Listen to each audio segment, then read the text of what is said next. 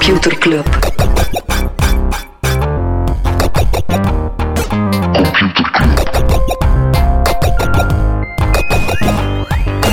Computer Club. Hey Smolly, Hey Freddy, welkom, welkom terug. welkom. Welkom bij Computer Club, een wekelijkse podcast over technologie.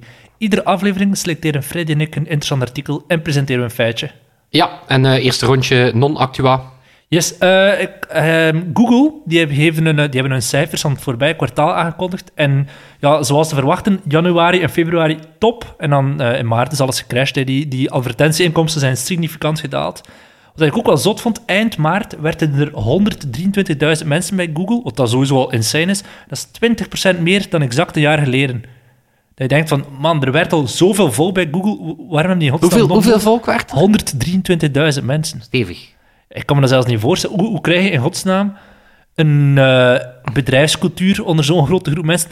Hoe ziet die Slack-kanalen eruit? Zou er dan een general zijn met zo... Ed, hier, getagd gewoon 100.000 man en iedereen begint te reageren? Nou ja, maar we hebben er ooit een podcast over gedaan. Ja, die cultuur bij Google staat wel wat onder, eh, onder druk. Hè. Ja, maar dat, dat lukt gewoon niet. Je zit over zoveel verschillende continenten met zoveel verschillende afdelingen.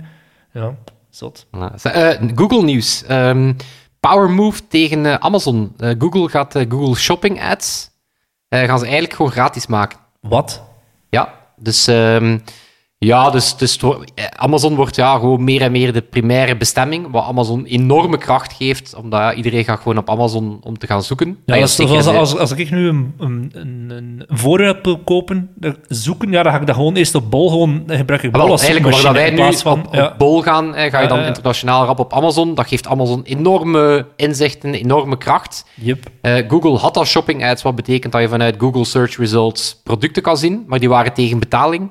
Eh, en dat gaan ze nu gewoon openstellen voor, andere, voor alle retailers. Om de, hoop concurrentie aan te gaan met een Amazon. Voilà, in de hoop dat ze dan terug eh, ja, een primair kanaal kunnen worden. Vond wel een zot move. Nog een over een underdog die het wil opnemen tegen een eh, concurrent. Facebook is in dit geval de underdog. Facebook Gaming is gereleased. Dat is een app die ze 18 maanden lang hebben getest in Azië en Zuid-Amerika. Ehm, die is ondertussen al 5 miljoen keer gedownload op Android. Ik heb er net gekeken. En met die app kun je onder andere kijken naar livestreams, chatten. eh, je kan ook zelf gamen. Het is een beetje een aanval op Twitch en Discord. Zo'n markt Ja, YouTube die, gaming en... Ja, het is eh, dat. Die oké. Facebook heeft laten leren. Ja. Maar ja, het is niet dat daar zware games op kunnen gespeeld worden. Ik denk dat het meer bedoeld is als een soort streamkanaal, maar toch 5 miljoen downloads al. Ja, eh, ook nog wat non-nieuws over Facebook. Eh, vorige week hadden we, hadden we gezegd, ja, het is nice. Er zijn eh, veel misinformatie over COVID-19 aan het, eh, aan het eh, tegenhouden. Minder nice is dat eh, de markup ontdekt heeft dat je als advertiser kan ads targeten op mensen die geloven in pseudowetenschap. Ja, dat is een is fan segment. van Ingeborg, Ja, ah, En dan, pseudoscience, dat zijn waarschijnlijk mensen die homeopathie en dergelijke gebruiken. die in Els Ampen geloven. Voilà. En dus eh, 78 miljoen mensen zitten in die categorie. Oh Kijk God. bij deze het aantal idioten in de wereld. eh, Alle vrouwen die. Karen noemen in Amerika. Zijn er nog COVID-19 eh, nieuwtjes? Ik heb nog wat andere non-nieuws. Oké, vertel. Ehm, we hadden het al kort, denk ik, gehint dat Magic Leap, de AR, ja, de ooit beloftevolle AR-bril-startup, nee, dat mixed weer- reality noemen ze het, mixed reality, Geen waar dat er miljard, reality. Meer dan een miljard aan, eh, aan investering in zat. Eh, die zou nu duizend mensen gaan ontslaan. Ja. Wat nagenoeg, eh, dat is meer dan de helft van de, van de werknemers. Ah, ja. wel tof dat ze het geprobeerd hebben. Ja.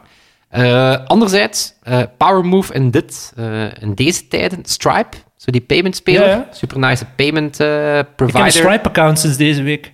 Een Stripe account. Ja, ik moest dat voor de uitbetaling op eh, een eh, site. Ah. Wel, die gaan nu een product naar bedrijven lanceren, uit u vast, een kredietkaart voor bedrijven.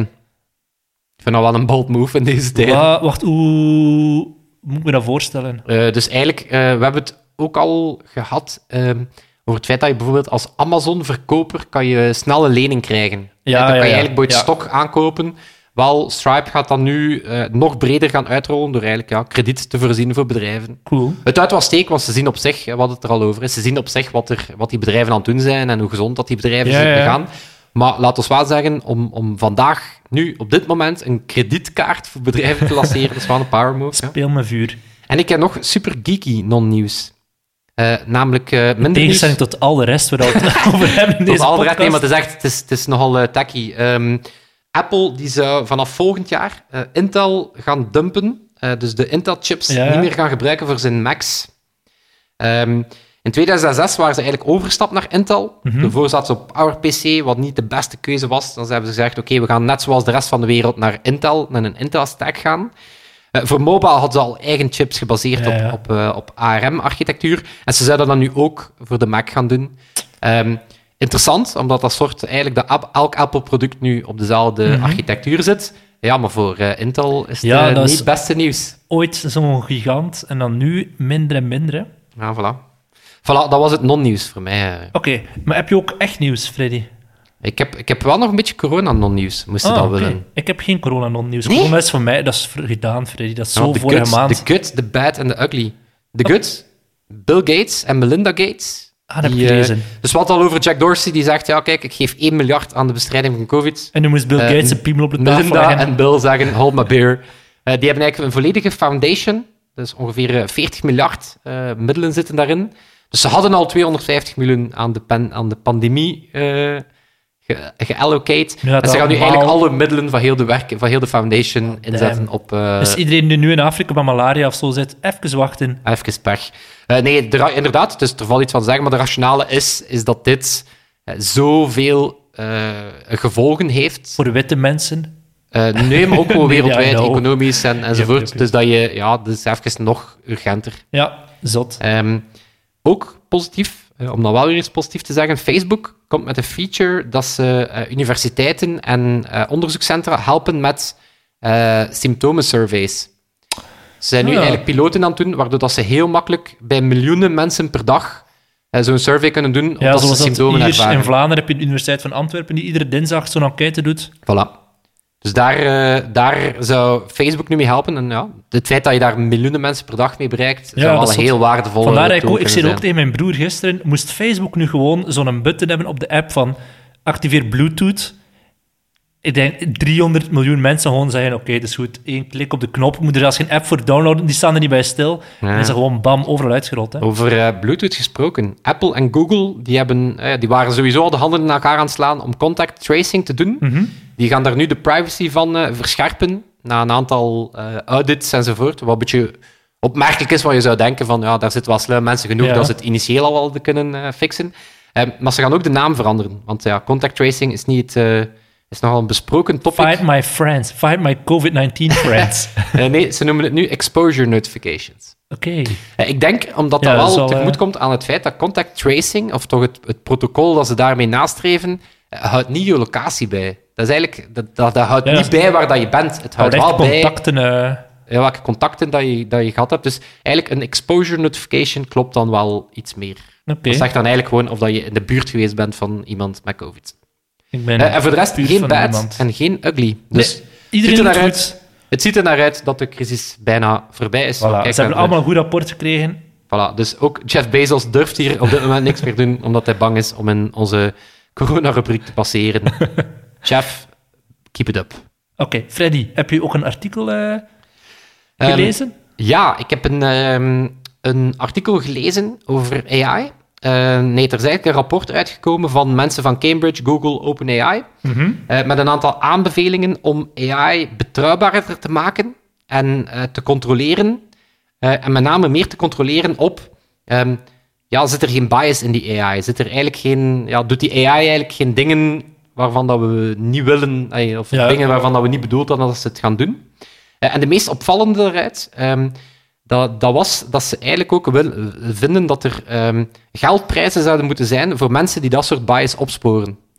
Maar hoe spoor je dat op? Want vaak is dat toch onbewust? Er is nog niemand die zegt, ik ga er bewust een bias Voilà. in steken. Dus ehm, misschien inderdaad, het topic bias is, is iets dat mensen die, die wel eens met AI werken, zijn daar zeer vertrouwd mee, maar misschien handig om dat Mhm. eens toe te lichten. Ehm, wat zijn daar voorbeelden van? Dus inderdaad, bias is, ja, dat zit erin. Dat is niet de bedoeling, maar het is een soort ja, bevoordeling dat, je, dat er onbewust insluipt. Eh, een aantal klassieke voorbeelden. ehm, ja, bijvoorbeeld een model dat gebruikt wordt ehm, door rechtbanken om eh, in te schatten, gaat die persoon recidiveren of niet? Dus Mhm. mag die op borg? Eh, moeten we die nog verder opsluiten of niet? Ehm, ja, wat blijkt natuurlijk, ja, rechters zijn zelf niet onpartijdig. Die durven wel eens een bepaalde eh, etnische minderheid eh, Mhm. al sneller in de bak steken. Zeker in Amerika. Zeker in Amerika. Dus ja, die dataset is bevuild, of die dataset is bevoordeeld. Dat algoritme neemt dat, die neemt dat mee. Mhm. En daar eindigen etnische minderheden ja, gewoon sneller in de bak. Ehm, eh, klassiek, een ander voorbeeld, een tool die helpt, ehm, die, die ook daar helpt ehm, familiewerkers kijken van oké, moeten we een kind weghalen van bij de familie? Mhm. Wat blijkt natuurlijk ook, eh, blanke middenklasse gezinnen die gaan dat, eh, dat soort eh, abuse nooit eh, kenbaar maken. Dus die houden dat goed achter de façade. Ja. Dus ook daar was het algoritme bevoordeeld ehm, eh, richting, richting blanken. Facial recognition, hè, door het feit dat dat getraind is op heel vaak eh, blanke datasets, eh, betekent dat die accuraatheid Ja. eh, in vrij val gaat wanneer dat je over vrouwen, ehm, Latino's, Mhm. eh, anderen eh, gaat preken. Eh, ook een pijnlijke, onze vrienden van Amazon. ehm, daar kwam recent uit dat eh, zij gebruiken algoritmes om cv's te scannen. Mhm. Eh, en daar worden mannen, eh, daar worden vrouwen wel eens uitgegooid. Ja, waarom? Er zitten meer mannen in hoge posities. Dus dat algoritme denkt, mannen is een succescriterium. Niet zo nice. Eh, Google advertenties. ehm, bleek dat eh, advertenties voor hoge functies ook meer aan mannen getarget worden. Ja. Dus dan, dan zit je van die zelfversterkende loops.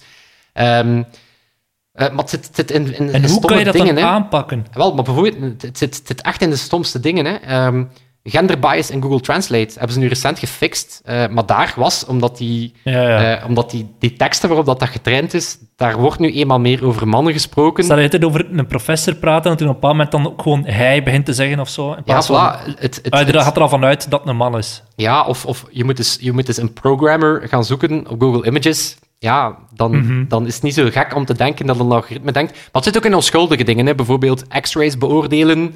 Ja, op, soms kan dat algoritme in plaats van kijken naar de breuken op die x-ray, Mhm. kan hij gewoon proberen detecteren met welke machine dat die gemaakt is. En op basis daarvan beginnen klassificeren. Dus Ja. het zit niet altijd in de, in de ethische sfeer, maar het is bijna altijd gebaseerd op ehm, ja, data of bepaalde keuzes die, ja, die onbewust wel Ja. wat bias eh, meepakken. En hoe pakken we dat aan? Oké, genoeg over de problemen. Ehm, wel, er zijn inderdaad al... Dus wat is het goede? Er bestaan al veel eh, frameworks met principes en guidelines. Dus er zijn al heel wat zeer interessante teksten die zeggen van kijk, hierop moet je letten. Mhm. Maar die onderzoeksgroep, dus dat rapport zegt, ja, maar hoe controleer je dat dan? Ehm, en één daarvan was eh, bounties. Dus net zoals dat je... eh, nu heb je ook al bijvoorbeeld van die security bounties. Ja, ja. Bug van die white hat hackers. Voilà, white hat hackers. Dus ehm, dat pakt die verantwoordelijkheid niet weg, maar dat zorgt er wel dat er ja, nog iets harder gebeukt wordt op, ehm, op de resultaten. Ja. Ehm, wat ze ook zeiden, is inderdaad ehm, derde partijen laten auditeren. Hè, kwaliteitscontrole door Mhm. een externe partij. Eh, dit is cool. Inderdaad, zo van vanuit die, die white hat hackers. Dat heet een red team exercise. Kan je raden wat een red team exercise is?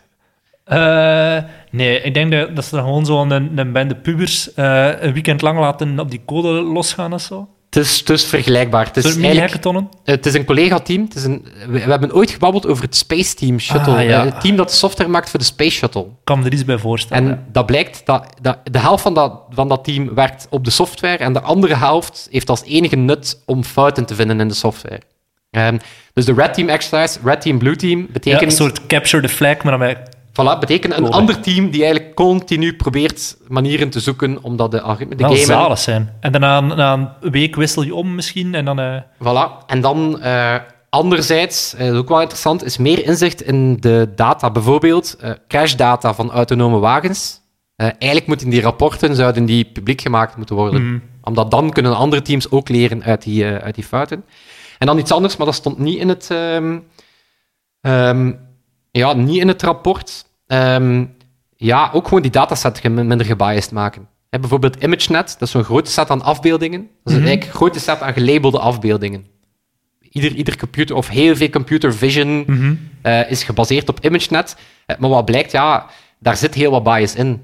Een, een, een dokter gaat daar vaak een Ja, man zijn en een, eh, een Ja, programmer dat is, gaat dat daar is een vaak heel een blanke... moeilijke en, en subjectieve discussie. Van als je gaat beginnen met de data prutsen en te zeggen van dit is goede data en dit is slechte data, Dan heb je hebt als programmeur sowieso al heel veel macht, maar als je dan nog een keer gaat zeggen in die dataset van... Wel, maar dan... Er zitten te veel ja, dingen het in, project, Het project van ImageNet is dan ook natuurlijk iets dat ze heel inclusief aan het doen zijn. Ja. Dus daar zeggen we, we moeten daar elke vorm van subjectiviteit uithalen en we moeten ook zorgen dat wij als groep niet die keuze maken. Ja. Of we moeten die, groep, die keuze als groep maken en niet als eh, één programmer die Mhm. plotseling beslist dat dokters, Yep. eh, mannen... Of dat al die zwarte mannen in de gevangenis in Amerika daar terecht zaten. Voilà. En, eh, ja. Ehm, wat ook interessant is, en dat is dan om, om dan af te sluiten, wat niet de oplossing is. Ehm, eh, en is, die groep zegt eigenlijk, er wordt heel veel gezegd over leesbaarheid en transparantie over algoritmes. Eh, maar die, die groep zegt eigenlijk, ja, het is niet omdat je het algoritme kan lezen, ehm, dat het niet discrimineert. Een algoritme kan perfect logisch opgebouwd zijn, Mhm. dat het geen bias kent en toch gebiased zijn. En anderzijds, transparantie over alles ehm, ja, is ook niet zo wenselijk. Eh, transparantie dat fraudetectie, eh, eh, een algoritme dat fraudetectie doet, Mhm. ja, je wil niet te hard eh Ja, want dan weet je wat dat de loopholes zijn waar je kan Voilà, en dan kan het opnieuw Ja. weer gegamed worden. Dus ik vond het wel een, ik vond het wel een interessante. Dus ja, laat ons binnenkort met z'n allen gewoon een, een red team vormen en, eh, en alle bias uit AI gaan kloppen. Zalig. Voilà. Oké, de Max. Dat doen we. Freddy, mag ik een, eh, een jingle van jou? Een ja, feitje? tuurlijk. Ik ga die de max, dat doen we, herhalen. En, en een jingle. Computerklas. Freddy, welke artiest is van cruciaal belang geweest bij de ontwikkeling van de MP3-file? Ik ga, ik ga een verkeerde gok doen, omdat ik weet dat hij er enorm mee bezig is, maar hij haat mp3-files. Neil Young. Neil Young Nee. haat mp3-files. Nee, het is Suzanne Vega. Oeh, ik weet dat. Ik Ja. weet dat. Suzanne Vega is van heel veel groot belang geweest. Ik heb ontdekt in een interview met een Duitser en die heet Karl-Heinz Brandenburg. En dat is een Duitser die ja, samen met een heleboel andere wetenschappers een, eh, het MP3-file gewoon dat, dat concept heeft bedacht van MP3. En die op een bepaald moment, het werd perfect een algoritme, maar op een bepaald moment botsten ze op een nummer dat helemaal verkloot was door hun algoritme. En dat nummer, dat Dat was was My Name is Luca. Nee, Tom's Diner van Suzanne Vega. En dat, ik kende de titel niet, maar ik, als je het nummer hoort, weet je meteen waar het gaat. Het is... En wat is er zo bijzonder aan dat nummer? Weet je dat? Nee? Er wordt niet gezongen. Zij praat gewoon. Zij zegt gewoon... I am sitting... En dan begint ze gewoon... Ze zegt gewoon haar tekst. En daar zijn ze op een, op een grens gebotst. Die mannen, die van Karl-Heinz Brandenburg. Ehm, en dat is... Ja, hij zei, als we met dit nummer kunnen, dan, dan lukt met alles. Want ze konden perfect een gitaar in mp3 doen en elk ander instrument, maar niet de menselijke stem. Hun compressie was zodanig verkloot. Hij zei, we managed to destroy Suzanne Vega's voice. en dan hebben ze blijven moeten knutselen aan een algoritme totdat het goed was met dat nummer. En dat is sindsdien de standaard geworden voor heel veel tests, blijkbaar. Bij audiofielen, als ze een, een, een, een, een luidspreker of zo testen, ze gebruiken dat nummer, Tom's Diner van Suzanne Vega, omdat dat gewoon puur gesproken is en eh, geen instrument bij komt kijken. ding is ook zo'n, dat is ook bij, eh, bij soundchecks, zo bij, bij PA, is ehm, Jeff Buckley ook zo'n... eh Halleluja? eh, nu per se halleluja, maar Jeff Buckley heeft een stem met een enorm hoog bereik. Ah, ja. Dus omdat je eigenlijk eh, daardoor perfect kan testen. of Ja, dat het, zitten de eh, hoog en de laag. Ja, en ja, dus voor de, voor de menselijke stem, alles konden ze perfect op een mp3, maar hun algoritme crashte op eh Suzanne Vega met Tom's Diner. Ik was even aan het denken, Smolly, dat klonk mij bekend in de oren. En dan dacht ik, zijn we nu, zijn we nu gewoon onszelf aan het recycleren? Uh-huh. Maar ik heb dat ooit eens opgezocht in het kader van een, eh, een boek dat misschien ooit gemaakt gaat Ah, worden. ik, ik, ik hoorde dat feitje en ik dacht, fuck, je heb dat, dat- ooit ik heb dat ooit opgezocht, omdat ik Ah, was ja. eh, in een eh, project dat er misschien ooit komt, het Computerclub boek, en dan was ik aan het zoeken naar alle Ooit. eerste, de allereerste dingen. Wat was de eerste afbeelding?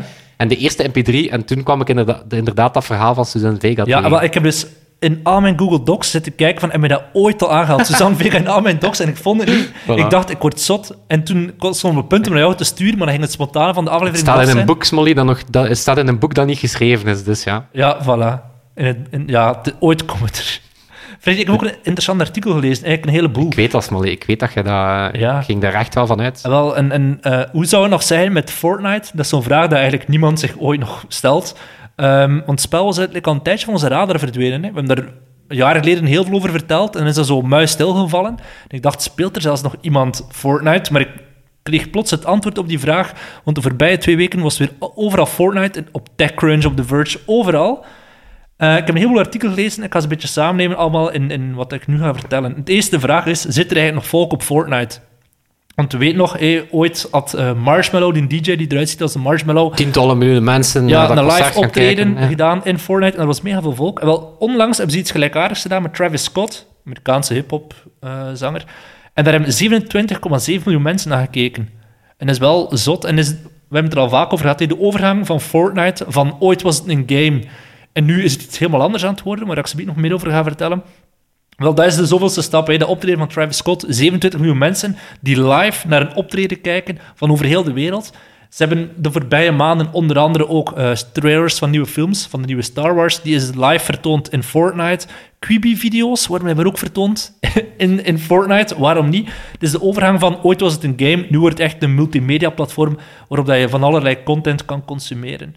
En waarom dat ze zoveel in het nieuws zijn, dat is niet toevallig. Ze zijn namelijk op zoek naar 500 miljoen à 1 miljard extra kapitaal, waardoor dat ze nu al meer dan 15 miljard zouden moeten eh, bestaan. En ik heb Epic Games, dus een bedrijf boven Fortnite, die bestaan al sinds 1991. Ik weet, ik ben... Ik, de, ik vind dat een van de zotste... eh, ik weet dat, omdat ik ben een... ehm, ik heb heel veel Unreal onder andere gespeeld. Ja, ja. Unreal, Unreal Tournaments. ehm, en toen was het al interessant, omdat... Toen was het bedrijf al aan het evolueren. Enerzijds hadden ze... eh, was Unreal Engine was eigenlijk vooral hun, hun, hun eigen games te bouwen. Ja, ja. En dan zijn ze die, die ook gaan licensen. Dus dan was dat ook plotseling een money machine. Mhm.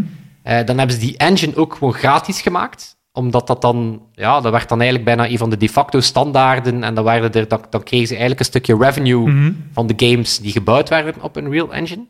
Ehm, en ik, ik was teleurgesteld omdat er zou ooit een nieuwe Unreal Tournament komen. Mhm. Eh, en dat project is echt zo gewoon wat stilgevallen. Ze hebben daar zo'n community project van gemaakt. En dat was toen omdat ze Fortnite aan het... eh, Ja. En ja, dat was, ik was dan teleurgesteld door het succes van Fortnite. Omdat ik dacht, ah nee, nu komt Dit er had nooit een Unreal nog Tournament een... kunnen zijn. Nu gaat, er, nu gaat er nooit een Unreal Tournament komen. Nee, inderdaad. Ja. In 1991, die oprichter Tim Sweeney was toen 21 of zo. En in 2012 heeft hij wel een stuk, heeft 40% van zijn aandelen aan Tencent verkocht. Ondertussen hebben we ook House Party. Dat wist ik. Hij wist dat wel, maar ik wist dat, dat was mij precies ontgaan. House Party is opgekocht door Epic Games. En die app die doet nu uiteraard ook supergoed. Dus nog meer reden voor Epic Games om in het nieuws te komen. En ze zijn op zoek naar extra investeerders. Misschien zelfs een overnemer. Kan. Want op TechCrunch stond een heel interessant stuk waar ik eigenlijk nog niet echt over had nagedacht. Heel veel grote operatoren zijn zich in aan het kopen in de entertainment business. Eh, In Amerika heb je AT&T die Time Warner heeft gekocht. Hier in België Telenet, die hebben Woestijnvis. Woestijnvis is de groep boven het eiland en wat, ja, al die andere topreeksen. Die zijn in handen van, van Telenet. En TechCrunch die zei, Verizon zou misschien een goede overnemer zijn. En Verizon die hebben onder andere ehm, Yahoo overgekocht en Tumblr, maar ook TechCrunch zelf. Heel veel eh, nieuws waar ze actief zijn, maar nog niet echt in die entertainment business. En dat is een gok die heel falikant kan mislukken. Maar zij, zij zeggen bijvoorbeeld, Minecraft is opgekocht door Microsoft. Eh, ook zo'n ding waarvan za- waarvan je voorhand dacht, nu is de game gewoon kapot, het is gedaan. Eh, moest Fortnite overgenomen worden door Verizon, zou je dat waarschijnlijk ook denken, het is gedaan. Maar bij Minecraft is dat wel gelukt. Dat spel is er min of meer goed over uitgekomen. En waarom is het zo belangrijk dat, dat uitgerekend ehm, Fortnite in handen zou kunnen komen van een Verizon of van zo'n andere grote speler? Is omdat zij, volgens die, die mensen in TechCrunch, we hebben het hier ook al een keer over gehad, synoniem staan voor het nieuwe internet waar we naartoe gaan. Dat multimediaal platform, de metaverse noemt dat dan. Een alternatieve wereld, zoals hij in science fiction films ook ziet. In Ready Player One zet iedereen zijn VR-bril op. Zijn een parallele wereld. Ehm, Facebook, heb je het ooit gezien? Horizon? Facebook heeft Horizon aangekondigd eind vorig jaar als een soort metaverse, maar dat is echt walgelijk. Heb je die, trailer ooit Nee. gezien? Ik heb die in mijn research hiervoor gedaan. Facebook heeft dus een soort concept waar ze mee bezig zijn. Het heet Project Horizon, waar je een VR-bril aandoet en je ziet er dan uit zoals zo'n Mii-figuurtje uit de, de Wii van vroeger. Ah, maar ik heb, ik heb Met zo'n Facebook... groot hoofd. En, Ik heb nog Facebook VR wel gezien, maar ook al, ook al een tijd. Omdat Ja. ze daar ook... eh, dat is de reden dat Facebook in der tijd Oculus gekocht had. Hè. Ja, dat ja. eigenlijk... ehm, ze willen van VR een social space maken. En niet zo Ja, een... echt zo dat, dat, dat metaverse gegeven. Hè, van je, je zet je bril op en dan zie je je vrienden die ook met zo'n bril op... eh, de mannen van eh, Second Life zitten daar ook in. Die Ja. hebben het project Sanzar. En wat zij daar zeggen is... ehm, het, le- het leunt heel dicht aan bij, bij Minecraft. Eigenlijk zeggen Mhm. ze, kijk... ehm, laat dan artiesten, architecten, eh, ehm, muzikanten, laat die allemaal in onze ja, universe hun space hebben en, Mhm. en ding. En wij zorgen eigenlijk dat er een schaalbaar platform achter zit, dat ze payments kunnen accepteren. Ehm, ja, dus ze zitten ook in die space. Ja. Ja. Ik vind wel een... eh, Maar wat vind- vaak fout gaat bij zo'n metaverse, als je op voorhand al zegt, wij willen een metaverse creëren, in zo'n parallelwereld, dan gaat het al mis. Bij Fortnite werkt dat, omdat Fortnite begonnen is als game, toen super groot is geworden, waardoor er heel veel spelers erbij wilden. Je kan nooit een Disney en een, en een eh, wie zit er nog allemaal aan boord? Eh, een, een, Scott... Ja, maar je hebt zo Lego... Marshmallow en zo, die, die- al die IP's zitten in Fortnite omdat Fortnite zo groot is. Als Facebook nu zegt, wij willen ook zo'n parallele wereld creëren, dan gaat Disney nooit zomaar zeggen van, het is goed, we willen er ook op. Die gaan daar veel meer geld voor moeten betalen, Facebook. Terwijl bij Fortnite betalen IP's geld om op dat platform te kunnen komen. Ja, het is, eh, wel, het is ermee, omdat ik vind het wel straf, omdat als je de evolutie van, van Epic Games dan volgt, ik bedoel, die hebben altijd zeer goede games gebouwd. Vooral Ja, ja. duidelijkheid, dat waren, dat waren gigantische games met heel community rond, dus die snapten het wel, maar het feit dat die met Fortnite plotseling zo, ja, die, die third place hadden, hè, dus die, die er echt zo een sociale ontmoetingsplek van gemaakt hadden, ja, dat leek niet de bedoeling initieel. Nee, dat was in een game. Dat was een game waar- met een, gewoon een hoog sociaal gehalte. En Zelfs dan niet. In het begin kon je blijkbaar met vier mensen tegen elkaar spelen. En dan hebben ze dat, dat Battle Royale spel Ja, ja, ja. versietje gedragen. Ik ben wel benieuwd. Ik vind, als je er zo over nadenkt, van ah, het wordt het nieuwe internet. En voor heel veel mensen is dat gewoon al de plek waar dat ze met vrienden, zeker tijdens deze lockdown, afspreken. Dan is 15 miljard wel een, eh, een onderschatting, denk ik. Dan denk ik dat dat veel nog- meer kan, eh Ik kan vind dat nog zacht gewaardeerd, omdat als je gewoon de omzetcijfers van Fortnite bekijkt, ze dat gaat over miljarden. Dus Dus, dus, dan, dan zou ik denken dat je, eh, dat je puur niet, niet enkel op hypothetisch potentieel zou het eigenlijk al veel meer waard moeten ja. zijn. eh. En in dat opzicht denk ik wel dat zo'n gigant als een Verizon of wat heb je dan nog in Amerika of misschien zelfs in China of zo zegt van het is goed hier, we leggen een heleboel flappen op de tafel en ofwel kopen een heel groot aandeel ofwel kopen heel die wat over. Ik heb nog trouwens ik, eh, een non-nieuwke dat ik vergeten was, ook over, over een game die toch wel heel dicht bij real life begint aan te sluiten. Raad eens welke game. Animal Crossing. Ah ja, ja, ja. Eh, nee, eh, Animal Crossing, eh, het, is, het, is, het is goed, hè.